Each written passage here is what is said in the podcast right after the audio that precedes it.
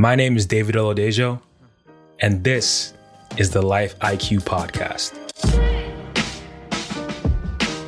Over the past year and a half, I believe life truly started for me. I graduated from university and moved to a new city.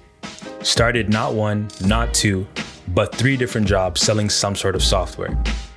I navigated heartbreak and maybe even broke a couple of hearts myself.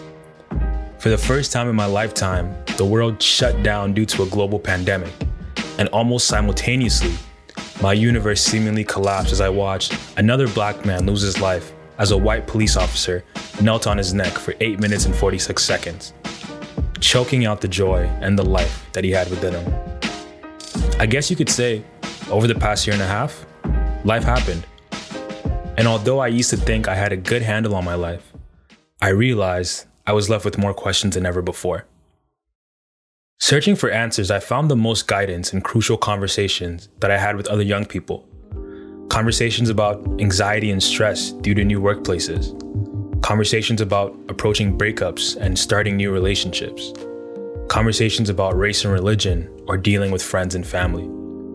Conversations that taught me the importance of shared experiences and the comfort that we can find in one another. And although our individual experiences might be unique, our existence in this stage of our lives is a common thread that ties us together.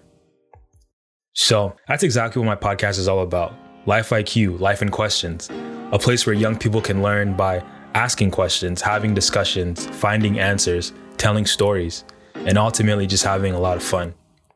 My hope is that as you listen, you too can find solace in an episode, sentence, or a simple word. I hope that each episode makes you reflect, laugh, question, and debate. My hope is that you learn something. So come along for this journey. Episodes dropping soon on Spotify, Apple Music, or wherever else you get your podcasts. I'd love to have you listen in.